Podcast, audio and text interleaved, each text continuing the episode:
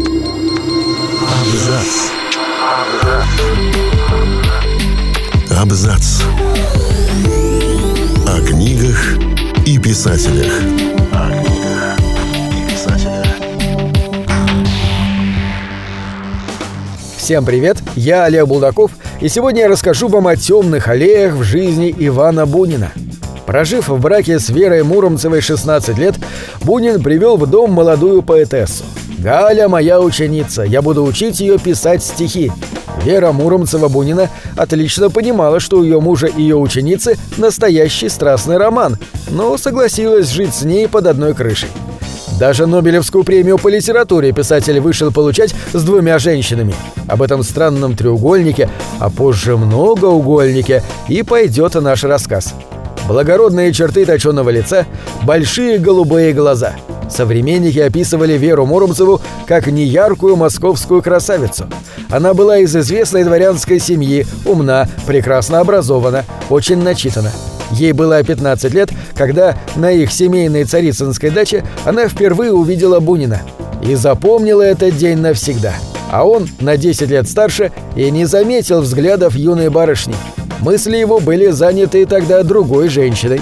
Зато спустя десять лет они встретились снова на литературном вечере. И тогда уже он разглядел Веру и подошел с прямым вопросом, кто она и откуда взялась.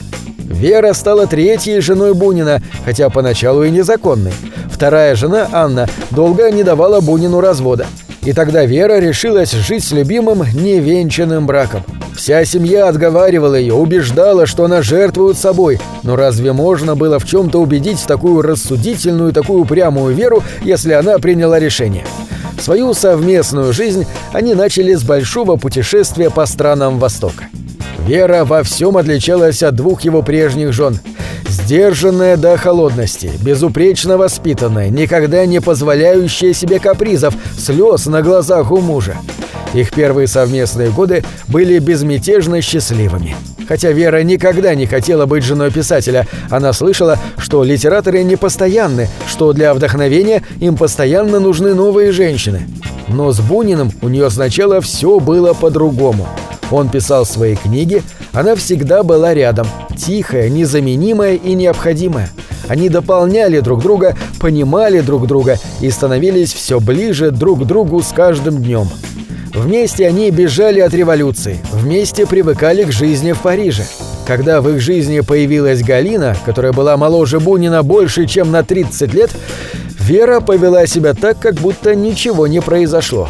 Просто в доме появился еще один человек, вроде дальней родственницы. Бунину она была предана до самоотречения и думала только о том, чтобы ему было хорошо, чтобы он был счастлив.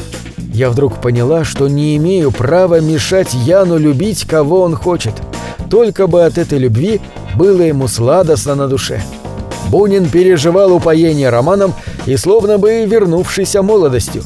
Кафе, рестораны, бурная безоглядная жизнь. А вокруг Веры жалость, смешанная с осуждением. Ее поведение окружающим казалось недостойным. Однако Марина Цветаева, которая всегда презирала условности, понимала и одобряла ее. Вера стерпела и приняла. Все ее судят, а я восхищаюсь. Бунин без нее Веры не может, значит, осталась. Поступила как мать. Бунин говорил, что чувствует Веру частью себя, как будто она его нога. А ему нужна была романтическая, красивая любовь. К тому же в отношениях с Галиной он чувствовал себя пигмалионом. Он пестовал и растил молодой талант, в то время как уже в своем таланте был почти разуверен. В таком треугольнике Бунин, Вера и Галина прожили целых семь лет. А потом случилось совсем неожиданное. Галина увлеклась оперной певицей Маргаритой Степун. Бунин был оскорблен, уничтожен. Он, так много знавший о любви, вдруг столкнулся не просто с изменой, с неизвестной ему до того частью жизни. Он впал в депрессию, пытался что-то поменять разговорами, вернуть душевную близость. Но Галина и ухом не повела. Она была влюблена, но из-за финансовых трудностей поселиться с любимой отдельно не могла. И тогда Маргарита оказалась в доме у Буниных. Ну а как иначе? За эти годы Галя стала практически членом семьи, не оставив же блудную дочь на улице. Еще в их доме жил Леонид Зуров, тоже писатель и тоже эмигрант. Он уже давно не скрывал своей любви к Вере. Кроткая, терпеливая, теплая женщина восхищала его. От жалости к ней щемило сердце. Зуров не мог держать себя в руках, закатывал Вере сцены, требовал, чтобы она ушла к нему от Бунина, угрожал ей самоубийством. Но ее отношение к молодому писателю было просто материнским. В тысяча девятьсот двадцать девятом году в доме Бунина сложился странный многоугольник, в котором ни одна сторона не была равна другой. Воздух в доме сгустился от напряжения. Казалось, его можно резать опасной бритвой. Бунин ревновал жену к Зурову, ревновал Веру к Маргарите. С ним происходило что-то страшное. Мир терял привычные очертания, он не узнавал уже самого себя. Спасало его творчество. Именно тогда он и написал свои «Тёмные аллеи». Маргарита и Галя жили с Бунинами до тысяча девятьсот сорок второго года. Последние одиннадцать лет своей жизни писатель провел вместе с Верой. Жалела ли она о том, что не ушла из этого ада? Продолжала ли она его любить? Незадолго до его смерти Вера сделала такую запись. Ян третьего дня сказал, что не знает, как переживет, если я умру раньше него.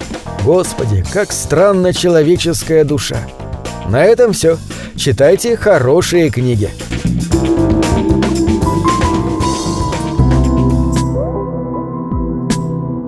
Книги – это двери, что выводят тебя из четырех стен.